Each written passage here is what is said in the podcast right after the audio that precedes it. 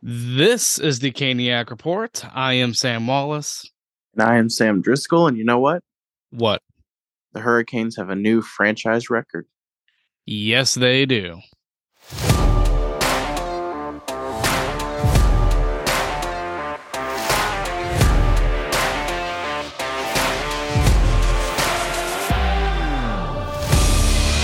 All right, we are back with a new episode for this week. We hope you've had a great week. We know uh, this past week was Christmas, Hanukkah, uh, Kwanzaa, I believe, too.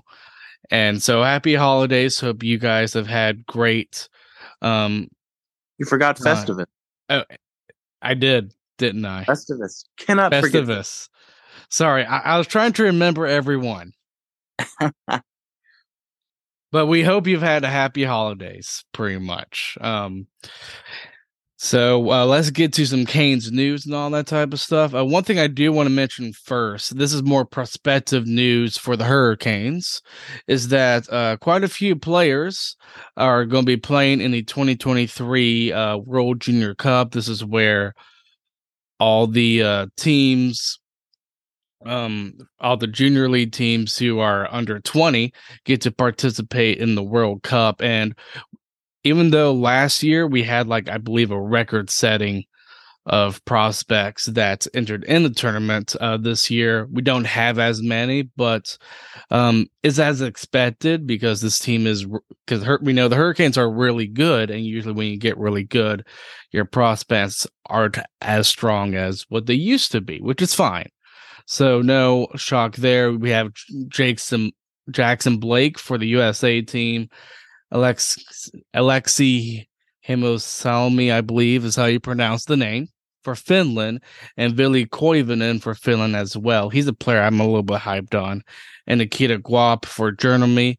Uh, he's played for the World Cup before, but I mean, not as much prospects, Sam. But I mean, it's what to expect. No yeah. shot, right? having two Finnish players is par for the course for the Hurricanes. So, no shock there. Yes, definitely. So we hope th- uh, those players do well and can light it up.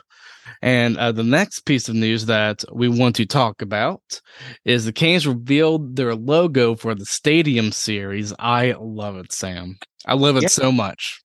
Yeah, I'm. I'm ex- eh, I mean, just everything about this game is exciting. We're getting closer and closer and closer um, so we've got we're just now to the point we're about a month and a half away from that game, and it's going to be exciting. Um, I can't wait.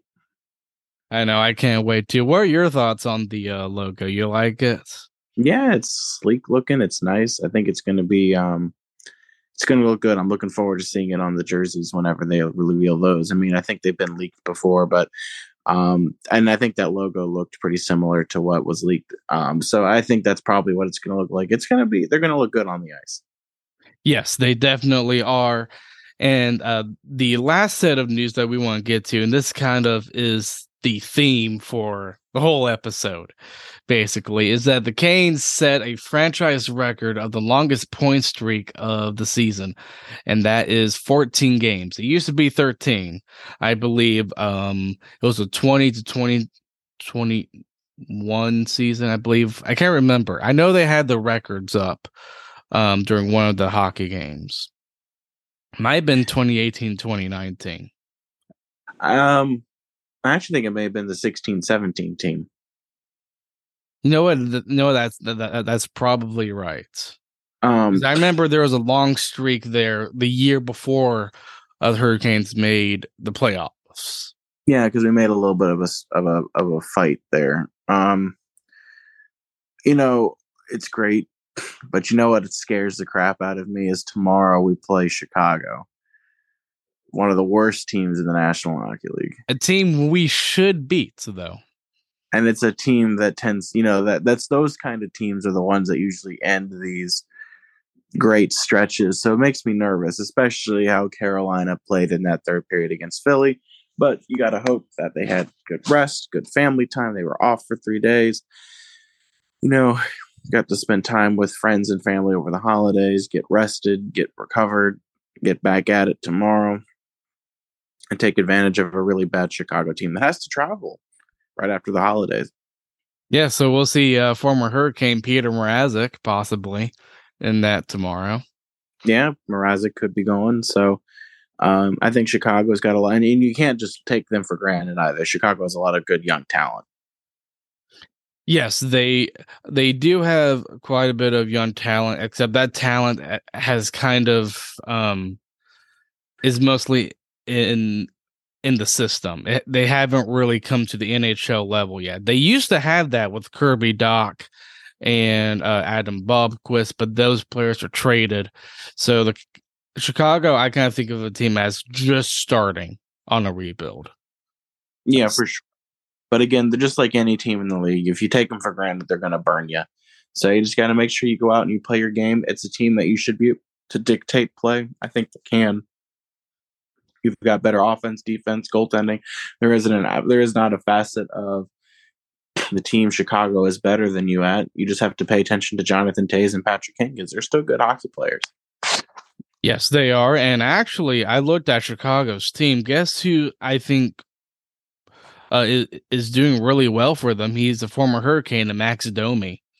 Yeah, I've I've seen that too. He's one of the point leaders actually for Chicago, and I'm really happy for him. I mean, we know him for he's most notable for the Game Seven win against Boston, obviously. But it, I mean, e- even though these players that have been on our teams before uh, weren't on the teams that long, I mean, you still probably remember them. yeah, a little bit for sure, and it's good for him. Yes, definitely. So let's get to the actual games here for the Hurricanes. Uh, the first game we will cover is the Devils game. Um, I want to talk about this game as a whole for a little bit. Um, I did not think the Canes played their game against the Devils, although they won. It was one of those games to me where I thought they did not play their A game, but you know, but because of how good this team is, they were able to get a win out of it. Yeah, it was not a great game. You know, New Jersey had more shots. New Jersey had they they, they looked good. New Jersey looked fast, mm. but they were also you know in a position where they had been struggling to find offense, kind of like Carolina had been early on in the season. And I think that's just what it was. They couldn't beat Kochetkov. They went up against a hot goalie, and it just didn't it didn't work for them. They only beat him once, and you exactly. can argue the only time they beat him was after he got um after he tweaked something because he came back and he played the game, but he was hurt. Yes, definitely. So the first period, uh, this only took 20 seconds into the game, but it's Jesperi Kotkaniemi, who's actually been on a, a point streak for a few games now for the Hurricanes, which is really good. But he gets a goal from Jarvis and de Haan. And uh, to be honest, I think throughout that whole game, I think the first couple minutes at least were probably Hurricanes' best hockey because they were really forcing it. Yeah, I mean, they looked good. They looked like they wanted to get more. It was one of those situations where I felt like, again, it was like, oh my goodness, Carolina played so good, but they only got one goal out of it. You know, that's that's always the concern. Is this team does it all the time? They just dominate for you know five minutes, ten minutes, a whole period. But at the end of the period, they're either you know at the end of that stretch, they only have like one or no goals to show for it, and that was what I was concerned about. But Kochetkov, you know, stood on his head. Yes, he did. And I think New Jersey kind of tried to really take a hold once Necas committed that tripping penalty, if you remember, because New Jersey, they are known for their offense. They have really good offense in Bratt, Hischier, and Hughes. Hughes scored the lone goal for New Jersey that game, which we'll get to. But New Jersey was really pushing it, I believe, after Necas made that penalty. And then we get, to, but we get to the second period, and Canes are still up one to nothing. Uh, I, I think the shots in that period favored New Jersey, uh, thirteen to seven. So yeah. you can tell New Jersey was really pushing, and New Jersey didn't stop. It was just interesting because you had two goals. The first one from Staal, which I thought that was just a great goal, um, kind of right near the faceoff circle on the l- l- yeah on the left side of against Vanecek, and then you have Teravainen, which I thought the Teravainen goal was the weakest goal that Vanecek allowed. Yep. To be Mhm. honest, and Vanecek he was not playing well. They had to put Blackwood in, I believe, in the third period. Yeah, no, he he didn't play a good game at all. Um, I mean, you know, that Teravainen goal you need to have. I mean, Teravainen's also got a great shot and it was perfectly placed, but you, you still want you need your goalie to make that save.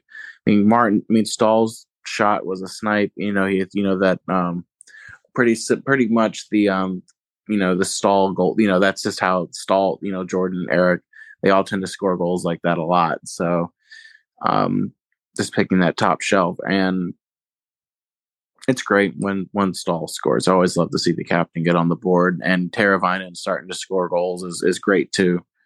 That you need that from your team. Yes, it is definitely. And I thought with the Teravainen goal, uh, it was Alexander Holtz that defended Teravainen. I could tell Teravainen he shot in between the legs of the New Jersey player, so you kind of, I think you could tell a little bit that Teravainen was kind of using, um, the player that was defending him as a screen a bit Yeah. to shoot for that goal, which is really good. That's what you should do when a defending player is is up on you is to make him a screen you're trying to, to shoot for that goal. And what's funny is I was saying that you were showing me Penny. Hope Penny's doing okay. Yeah, no, she just got in my face for a second. Can I help you? No. Yeah, she wanted to be in the podcast too. For those of you who follow us on Instagram and Twitter, uh, probably have seen Penny. Um, I know I posted her on the in, our Instagram page at least once, so that she's kind of become the mascot, hasn't she, Sam? Yeah, pretty, uh, the Caniac Report. pretty much has, haven't you? She's shaking her tail. but yeah, um, so Carolina, I mean, they're up three to nothing against New Jersey, which is a team that's been desperately trying to get a goal uh, against uh Kochetkov. Now, another thing too that happened in that second period that I'm sure you and I noticed was I believe it was a breakaway where Kochetkov had to really spread himself out, almost make a split to save a goal. Mm-hmm. And I remember seeing that. And I was really concerned because he stayed on stayed down on the ice. I thought he was hurt. Yeah, and no, I'm it, sure you did too. it made me nervous. Um, I I freaked out a tad because you, I mean, it, I you know agree with what Adam Goldsman saying. He's the best goalie, and it's not particularly close. You know, it was pretty. You know, it'd be similar to losing Anderson like we did last season, right? And you can't afford to lose Kochetkov right now, mainly because Anderson's not healthy. You know, you you might you might be able to argue there's a buffer if Anderson's healthy, but Freddie's not even healthy yet. No, he isn't. And the, here, here here's my question. I thought it was brought up pretty good. Um, I saw it on Twitter.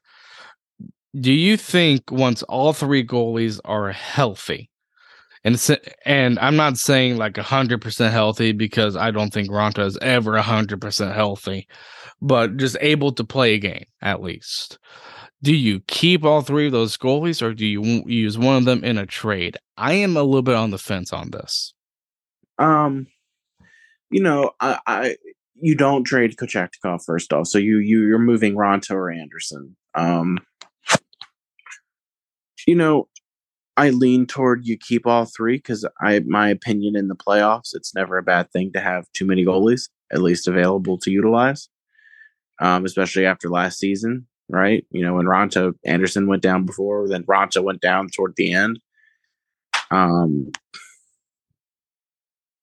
I'm just I, I believe if the if a if a really good deal comes your way, you take it. But if not, I don't have a problem carrying three. I don't think it's ideal because you know what. I think if Freddie gets 100% healthy, letting Raanta take some time off in general isn't bad either. maybe try and get him 100% healthy because it would be Kochetkov and Anderson. Raanta's the odd man out here for sure. Um, not saying Raanta's played bad, even in the Flyers game, from my understanding, because I had to kind of just check in here. Raanta didn't play horrible. In fact, he had to play that third period injured. So I'm not about to blame the goaltending, you know, blame the third period collapse on Raanta in that game. Um, well, I thought it was the team in front of Raanta in that game that really let almost the fans down, even though we hang, hanged on and won that game, which we'll get to. But yeah. I mean, yeah. I keep I, I keep all three unless a really good deal comes. And and of the three, and of the two between Anderson and Raanta, you're going to get more from Freddie than Raanta. So you just have to, you know, if, if the if, if someone makes you an offer that you can't refuse, yeah, you take it. Yeah, definitely. gives you a little I, bit of, and I think that's something to consider as well, right? I mean, especially with Freddie, he's got about I want to think it's a four point five million dollar deal. So if you're looking to really make a deadline move, you move Freddie's contract out because the team would take him. He's a good, you know, he's a decent goalie, someone who who wants to shore up their goaltending situation. May want Anderson, and then Carolina can go out and get that maybe that forward or defenseman they want to shore up one of those positions they feel they need, and you get a little bit more wiggle room, right? So you don't have to go through as many teams in order to um, make the deal work. If you want Kane, it gives you room to, to move that. Just as an example, right? If if Chicago takes half, that's five. You know, you filter him through one more team just to take a small portion. You could you you can afford Patrick Kane. So making that kind of a move gives you a lot of flexibility in order to make a deadline move as well to bring in a piece. You know, especially if you're one if all goalies are healthy, you don't really need to carry three. So I think moving Freddie, Fred, moving Freddie makes the most sense you move Raanta if the deal sounds right. But I think at the end of the year, you're not bringing Freddie back. So I, I don't see the I you know if you can get something for him, get something for him, and then upgrade some you know an upgraded position at the deadline. Again, I'm just talking hypothetically, but you know Kane's the most expensive person available at the uh, you know just showing you what 4.5 per you know 4.5 million can do and give you options, right? So I think that's important to to to understand. Yeah, um you're really fixated on Kane. I, it's just funny because you're always talking about getting Kane here. I I doubt the Canes are going to make a move unless Pacioretty or one of their other top forwards get hurt. But uh, it's going to well, be interesting I, with the goaltending. I mean, yeah, I don't think Patrick Kane comes to Carolina. I mean, as awesome and as amazing as that would be, no, yeah, Patrick Kane won't come to Carolina. But I, I think you could see, you know, uh, St. Louis hasn't been great this year.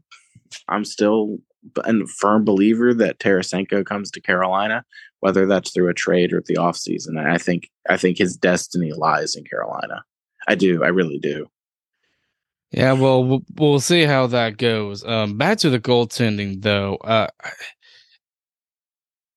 it's interesting that you said that Anderson might be the one to trade it. And to be honest, I think if you look at all three of the goalies right now, I mean, I think your third string goalie is Anderson because I think both Raanta and Kochetkov has played better than than Anderson.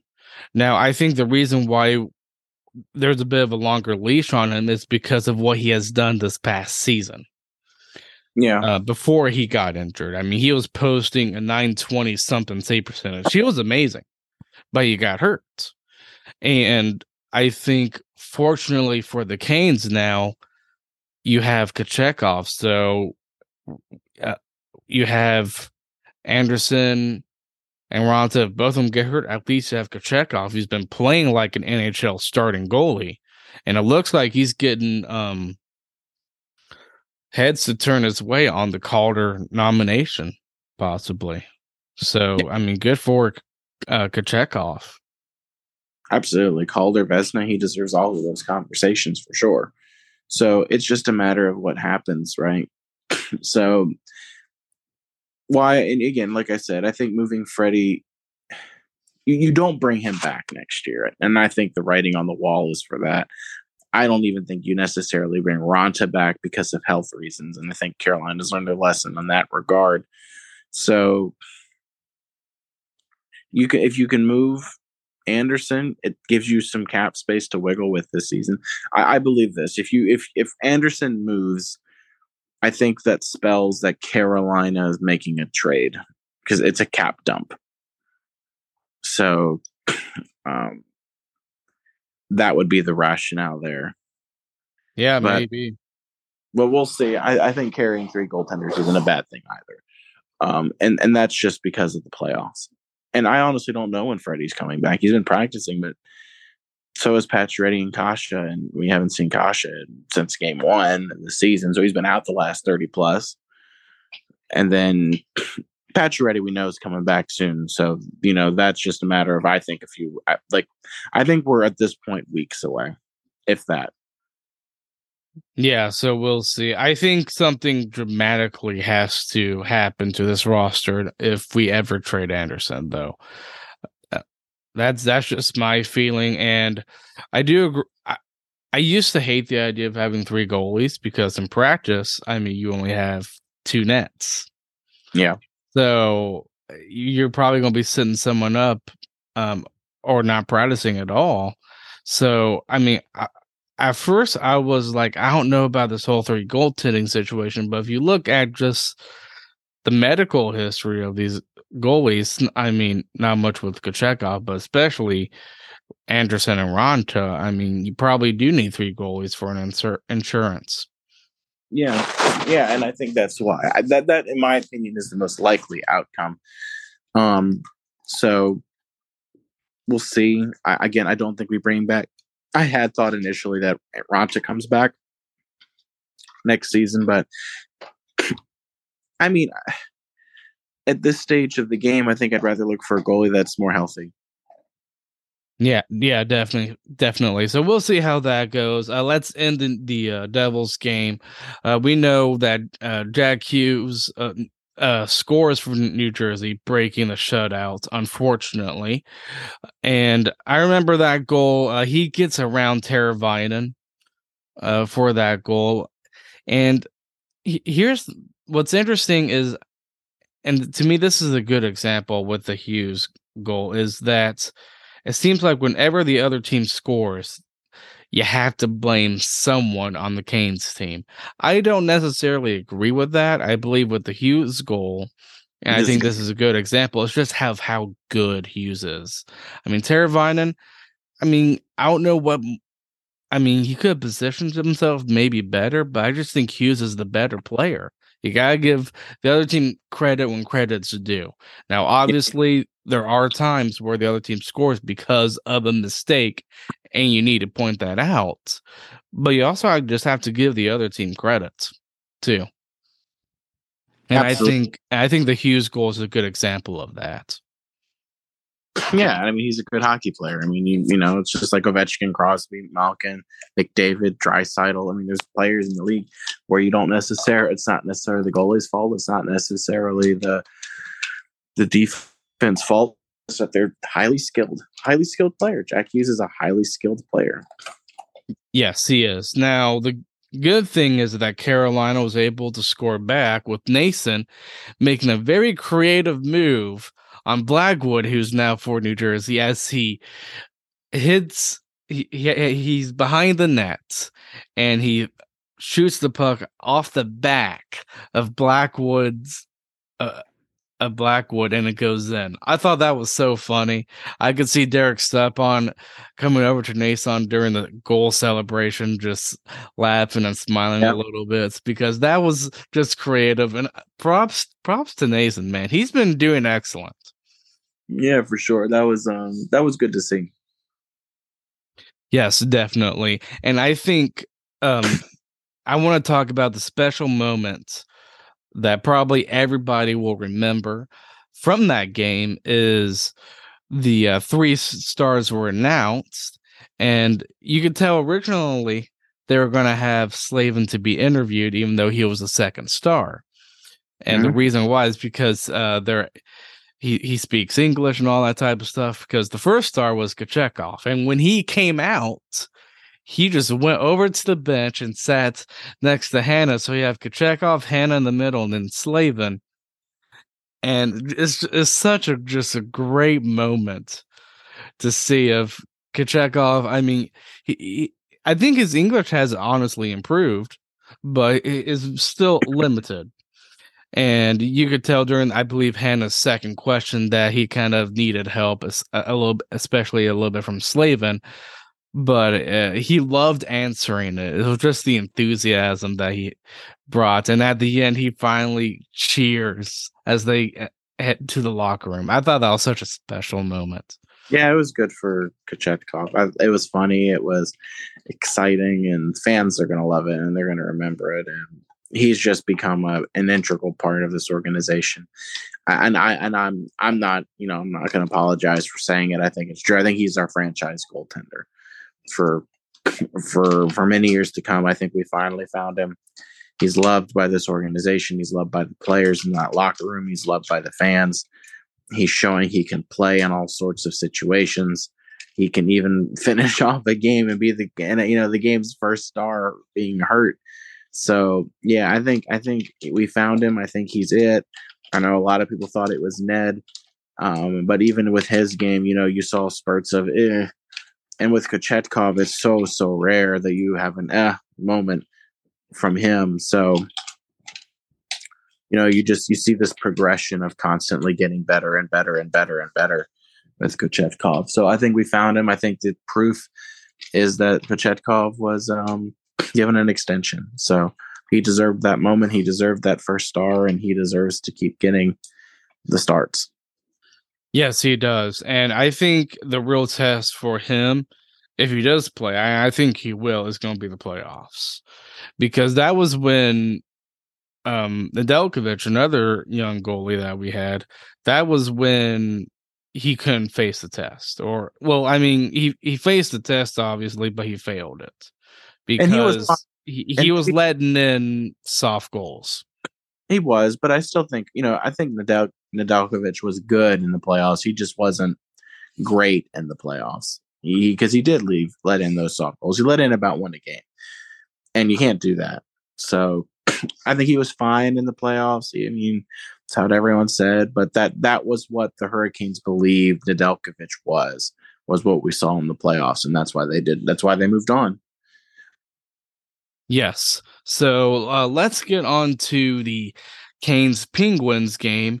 And boy, this was a very intense game. One I thought was a positive sign is that Carolina played a lot better in this game than the Devils game, especially that Staal line. Boy, that Staal line's been great. Um, unfortunately, though, it's Crosby that scores on the power play.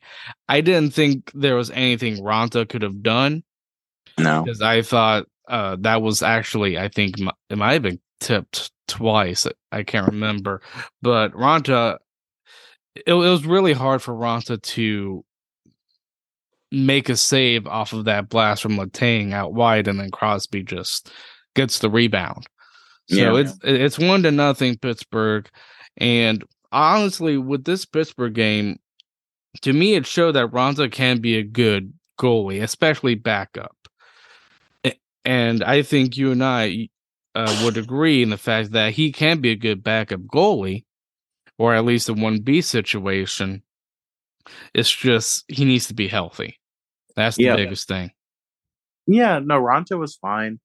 I don't really have a problem with goaltending in the Pittsburgh game. I think Raanta was either. I thought Raanta really did this team a solid in these next two games in the Penguins and the Flyers game. So he took care of Pennsylvania for us. And, you know, these three divisional games, and that's three divisional wins. So that's stop.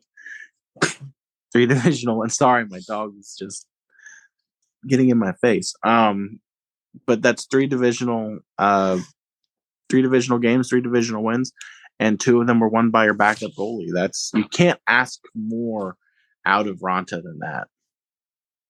Yes, definitely. And fortunately for the Canes, it is Necas scoring from de Haan as de Haan uh, was being a little bit savvy as he uh, shot the puck wide, but he used the boards to try and kind of give it to Necas, who kind of scores.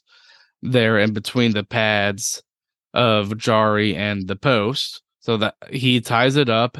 And then Chatfield, so happy for him. He gets his first goal as a Hurricane from KK, who extends his point streak to, I believe, two games.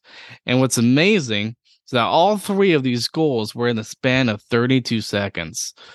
That was just like, wow, okay, that's quick. Yeah, that was a lot to digest in just a matter of 32 seconds. a lot of emotions. Yes, definitely. But the good thing is that Carolina is up two to one against Pittsburgh heading into the second period. And I think having the lead on the road really um, shakes the confidence of the home home team. I think it's fine if you're tied, but having that lead uh, out of this first period, I think is huge for any road team, not just the Hurricanes. So uh, the second period, uh, Pittsburgh actually ties it with former Hurricane and Brock McGinn. And what steamed on this goal is that it was a shorthanded goal. And that is the theme of the Penguins and the Flyers game. Carolina in these two games allowed more shorthanded goals than they scored on the power play. Yes, it, it was definitely a theme. And I want to talk about this goal specifically, though, because you had you didn't really have a forward. Um, I meant sorry, you didn't really have a defenseman to be in there when Brock McGinn scored because Jarvis had to get back, and I don't. And I thought Jarvis actually done his job, um, of not letting. It wasn't McGinn, but it, it was another player because I believe McGinn just kind of finished the play. I believe might have been Rodriguez. But Jarvis had done his job, but Raanta, he kind of gives off a very leaky rebound. And then you have KK on the other side who does nothing, and McGinn just comes in and scores. Now, that goal I think could have been prevented if KK had been in the zone a little bit more focused because he just let that puck just go right to McGinn to score. Yeah. Yeah, no, I mean, it is what it is. McGinn, you know, good for Brock McGinn. I like seeing former Hurricanes players do well, not necessarily against us, but he's always he was always a fan favorite, and he's still a favorite of mine. Well, I mean, he he has one of the best memories um, that Hurricanes fans could have in scoring the overtime goal, game seven against Washington, the first year Hurricanes came back after the dark ages yeah. of the playoffs. I know. So McGinn is a very popular player for Hurricanes, and I don't think any Hurricane fan hates him for that goal. I mean, they want to see him do good. Yes, definitely. And we get to the third period. It is now tied two to two. And Pittsburgh actually gets a lead with Rust coming in behind de Haan. Now, de Haan, I noticed while um, I think what made him lose his spot against Rust is he tried to actually poke check uh, that puck from Rust, but Rust actually did this amazing power move to the net and kind of put it past Raanta. Raanta looked like he um I mean, he was just standing there because of just how fast Rust is. And we've seen Bryan Rust before. That guy is a fast player. Yeah, and it was just again, it was a breakdown for Carolina and it bit him in the butt. And um I think that was the goal Raanta could have had if he had moved because he was just all, his body was all on one side of the net uh, um, when Rust came in and, and yeah, he scored. He drifted a little too much, but you know it is what it is. Fortunately, you know we get lucky. You know, and I kind of felt like the game may have been over there, but um, Staal and the thing gets it done to tie it. Yes, Staal ties it. And what's funny is before that goal, I mean, the Canes were doing so well. I, I, mean, I think I remember telling you, being like, "Listen, if we lose this game, I mean, yeah, it's going to hurt because it's a di- against a divisional team." But the Hurricanes have done so well. I mean, you kind of need to give them a break. But the Canes, after Pittsburgh um, got the lead, they were in full dominance of the game after that. Yep. They really pushed hard, especially that Staal line, and that Staal line showed showed that they scored to tie it up with Staal getting the goal. I'm telling you, I mean, Staal, good for him. He's just been amazing. And what's interesting is during these past eight games, I've it's interesting. Staal has four goals and four assists and eight points in these past eight games. I actually was doing this uh, today because uh, I was just interested in the stats of these players through the past eight games. Staal's leading the team right now in points. He's just been amazing. And you know, that's a good thing. I like to see Staal doing that. That's what you want. That's what you you need from your captain sometimes. Um, you know, he's not going to always score for you, but it's great. You you want your captain to be out there getting points. It boosts the team because you know it's secondary scoring, especially you know with that with what we have there. Yeah, and it's and it's leadership too. I I really do think Staal has great leadership because and to me the main thing why I think he has really good leadership is because you have good leadership behind him and Brind'Amour. There's a reason Brind'Amour put a C on Jordan Staal's jersey because, and I think I've heard might have been Adam Gold or Brind'Amour saying it, saying that actually might have been Brind'Amour saying that Staal kind of um, reminds Brind'Amour of where he was when he was playing on the ice. So I think they did a good job in naming Staal as captain. And I think that's what this team needed after Justin Williams left yeah to take over the captaincy. None of this co-captaincy. I did not like that. Yeah, nobody did. Nobody did. Um, and then this game goes to overtime, which stresses us out every time. Um, but then Carolina remains this dominant force against the Penguins. Yes, and, and Staal wins the faceoff. That was the biggest thing. He won the faceoff, and he was able to get off the ice.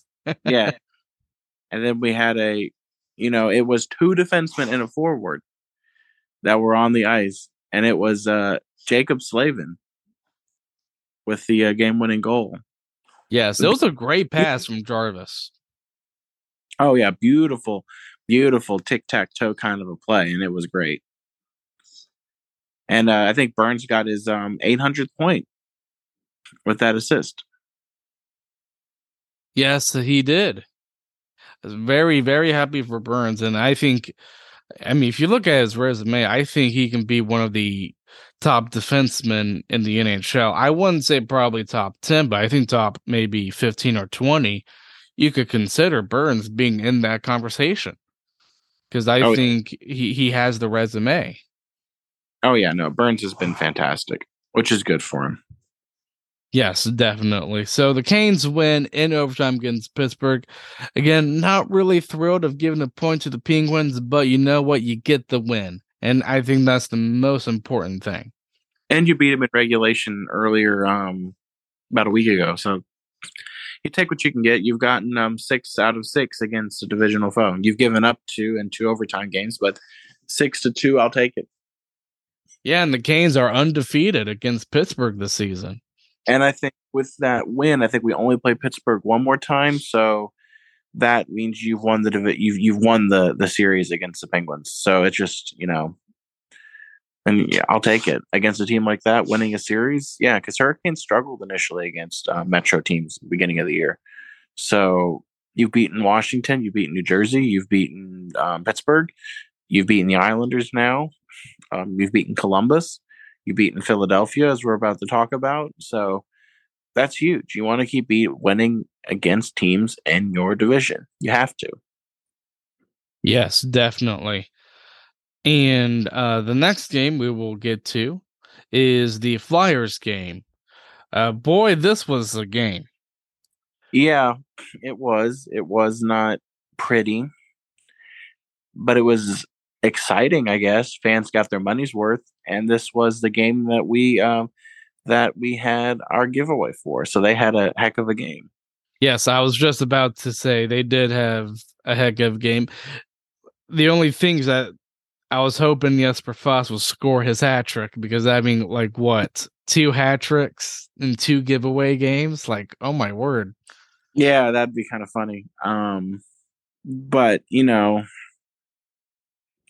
so far, everyone who's um every person every time someone's had a, a gone to one of our giveaway games, they it's they're they're undefeated. So Yes, they are. So we'll start uh, the first period off pretty eventful. I mean, you have Fast scoring from Martinook and Staal against Phil- Philadelphia's rookie goaltender.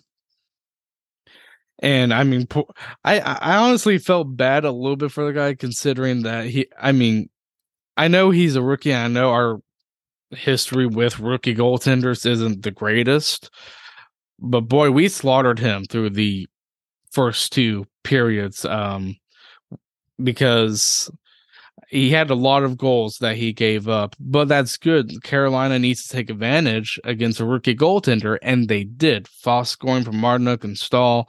Now, unfortunately, Sanheim scores uh, for Philly, which to me that was a huge defensive breakdown with uh, Burns and Jarvis just kind of letting him go in and score on Raanta. Yeah. And I believe it was it was this game where I have heard a lot of flack on Raanta not being a good goalie. I do not blame a lot of these goals on Raanta, especially when you give up two breakaway goals. Yeah. Like that, to me, that's the team in front of him. I do not blame Raanta a lot on this game. Could he have saved a couple? Yes, possibly. But he yeah, was good enough, I think, to win the game. And then you have, I mean, they scored shorthanded twice. That's unacceptable too. So your power play was atrocious, dog doo doo, horrible, and that's not acceptable at all. So you can't have that. Uh, I don't blame Raanta. You know, and and you also have to understand, Raanta got hurt in this game. So Raanta's not healthy, and they yeah. told him, "Man, you got to go back out there and finish because we we got to give the kid the, the night off." And Raanta did his job the team in front of them did not. No, they did not. The good thing is though is that this was one of those games where they were able to outscore their problems. Yeah, uh, defensively. Yep. I mean, and we in two periods that it's you know they scored six. That's huge. I mean that's great for the offense. I mean no one's complaining. I mean just you know just a list of goal scorers. You have Fast first, Noesen second, Fast again. Then you had Svechnikov, Martin, uh, KK. I mean, you had a lot of secondary scoring too. I mean, you know, Martinook's not a goal scorer. KK hasn't been, but KK's been getting points. And then you've got Fast getting a pair, Noesen scoring again. So, you know, that's great. And Stastny had an assist. Staal had another point. Teravainen had another point. Uh, Svechnikov had a couple points tonight and that night. Uh, Martinook had one. I mean, just a quick look. Martinook had one, two. He had three points in this game. Three. A goal and two assists. That is more than you ever need to ask from a player like Martinook. I know. It, it, has been amazing. I mean, that line had, looks like every player except for Fast. Castal had three points. Martinook had three points. And Fast had a pair of goals. So that line combined was there for eight points. Yeah, so that eight points that they got on that on that one line, and that's that's great for their stats. And that's what you you know that's what you need. You need that secondary scoring, and that's that's awesome. That is just awesome. Yes, and one thing to know about this Philadelphia game that I thought was good is that this was the game. Um, obviously, you had Brady Skjei coming back, but you have a huge player in Aho yep. coming back. Yep. And during the first two periods, I mean, Carolina was the dominant team, up six to two. Now, Philadelphia, um, a former Hurricanes fan, uh, Dean, I was sorry, not Hurricanes fan, but Hurricanes player uh, scores in DeAngelo. I, that was that was a defensive breakdown right there too. I mean, you you could say Raanta probably could have had that. Now, I'd say out of all the goals that Carolina allowed, I think that's probably the goal you could see Raanta probably wanting to have. But DeAngelo, I mean, he came into this team with a lot of controversy around him, but he left the team with a lot of fans just loving him. Oh, absolutely. He was loved by everybody. He was excitable. He was good for, you know, he, he got a lot of points for you.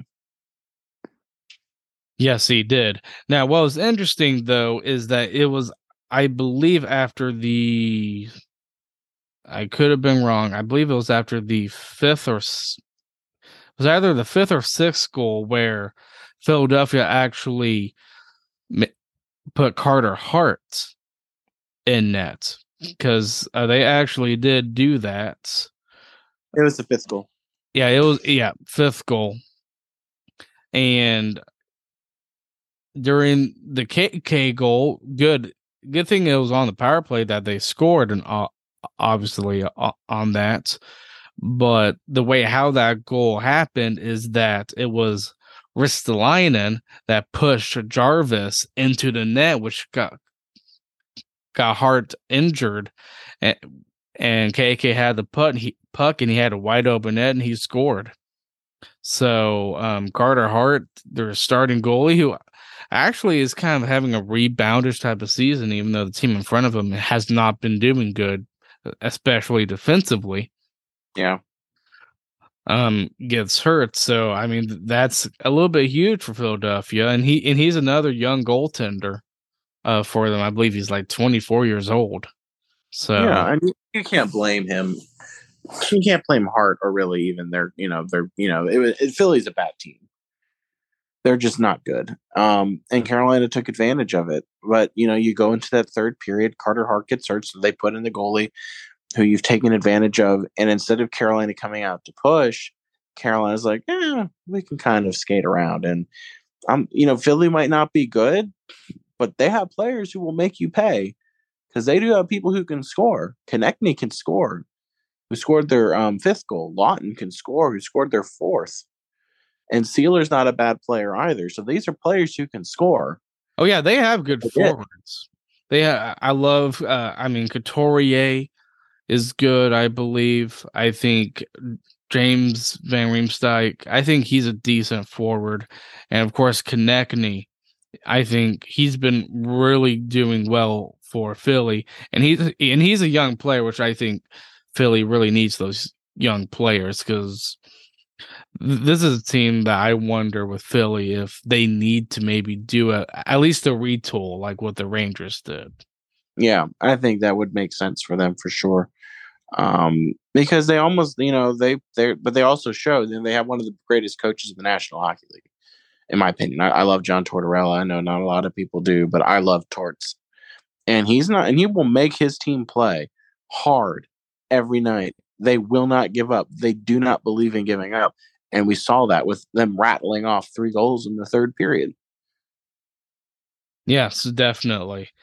Um, so the way I see it, um, after the game ended with all, all these two short-handed goals, and then of course Seeler, um, he scores um, the first goal in the third period. Which that goal, I don't know what Calvin de Haan was doing because he immediately hit Raanta and wide open net for Seeler. I mean, you can't miss an open net like that. When you hit your own goalie, though, can't have that. No, yeah, it's unfortunate. And it's just part of the, you know, it is just reality. So Carolina just kept shooting themselves in the foot this period. And they got lucky to get out of it. They really did. They got lucky to win that to win this game because they certainly didn't earn it the way they played in that third period. No, they did not, but they got it, and that is the most important thing. I think what happened going into that third period is, I mean, Carter Hart gets injured, Yeah. And now they're Philadelphia's putting in their rookie goalie again, who you've already scored five goals against. Carolina probably just lowered their expectations in the third period third period by thinking, hey, we scored five goals on this rookie goaltender. I think we're fine. Uh, no, you still need to play. There's still a game going on, and you still need to play. And yep. they let up and let in three goals. Yeah. I think that's what happened. Yeah, for sure. It is. And it is what it is, but Carolina does what they do and they still they realized at the end that they needed to play. They played and they, and they were able to hold on for the win. Yes, they were. Thank goodness. And of course, when you see me nervous watching the last part of that game, I always say when we win it, I never had any doubts. Yes, exactly. No doubts. Yes, even though I was criticized, being like, "Oh, you were nervous about this game." Yes, I was, and I partly, and I say that partly because I like to be funny. Oh yeah, and you know, and Carolina needs to learn because tomorrow they have a pretty similar situation. Right, you're going up against a team that's not very good, and it's a team that you should beat. Yes, and uh tomorrow might see Petr Mrazek. Yeah, Mrazek might get his return back to Carolina tomorrow. Exactly. So those were the games. Um, now let's get to our last segment, the 25th anniversary segment. Uh, I believe I went first the last time. Okay, I, yes. I did. So for me this week, I'm going to say um, was when the Montreal Canadiens offer sheeted Sebastian Aho. That was interesting because that was a defining moment for this management group and ownership because we didn't know a lot about Tom Dundon. A lot of people felt like he was cheap, right? And when you have an owner like that and you think he's cheap, you're like, oh, he's just going to let him go. He doesn't want to pay it because the structure that Montreal did it was it was a very top heavy contract, right? Which meant that Aho was going to get a bulk of his money at the beginning of the deal. But, you know, Tom Dundon made Montreal pay. They had to wait the full week, and then Carolina matched the offer sheet. And you got Aho for five years. So I, I do believe Carolina was pissed with Montreal because they wanted Aho for eight. And they only got him for five. And now we have to re sign him, which is going to be frustrating for the team. But that was a defining moment, I think, for this current management group and I think that's just one of the great things because I, I liked seeing how Carolina handled it. And um, this will tie into my next week's 25th anniversary moment. Yeah, that was that was there was a lot of drama surrounding that art that offer sheet, but turns out when Carolina accepted it, it was actually a pretty good deal. I mean, yeah, there was a lot of money um, at the front end of that contract, which is what Montreal tried to do um, yep. in order to, in order to pry Carolina away. But Tom Dundon says, "No, I'm not that cheap owner. I'm not going to be that cheap owner that's going to let the face of the Hurricanes basically walk away because Aho is kind of the face of the Canes, I would yep. say, for this team. Completely so so they were able to match it. And Carolina, uh, now at this point in Aho's contract, is looking like a bargain, which is excellent. So good for them. Absolutely, which is important. Yes. Now, for my uh, memory, I'm going back to a specific game here. This was during the Dark Ages, the 2013 2014 season. I was able to bring up the game here, and that was when uh, it was an overtime win against the Canadiens. And I believe we were down like three to nothing. And we came and tied it back. This was, I believe, a New Year's Eve game. And we had Alex Semin on on this team, but yep. we were able to tie it. And it eventually led to overtime. And in that overtime, I remember it was Alex Semin who scores five hole against Carey Price, and you just see the relief on his face his hands going up in the air. And this, that was a game that I really w- remember. this was one of my uh, anniversary, one of my earlier ones as well, because you know it is just great. We both love Semin while he was a team. That you know, we, that first season when he played really well, anyway. Yeah, the first season with us, he was amazing. That's why he got the contract that he got.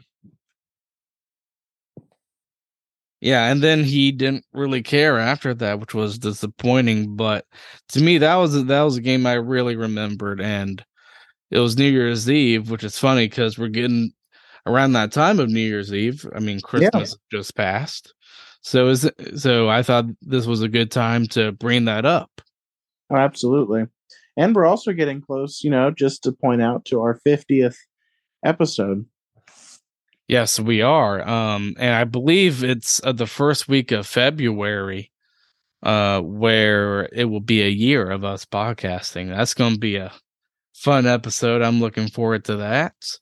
So yeah, if you guys like this episode, please uh hit that subscribe button and rate and all that type of stuff wherever you get your podcast. I am Sam Wallace. I am Sam Driscoll. Have a great week. Happy holidays. Bye.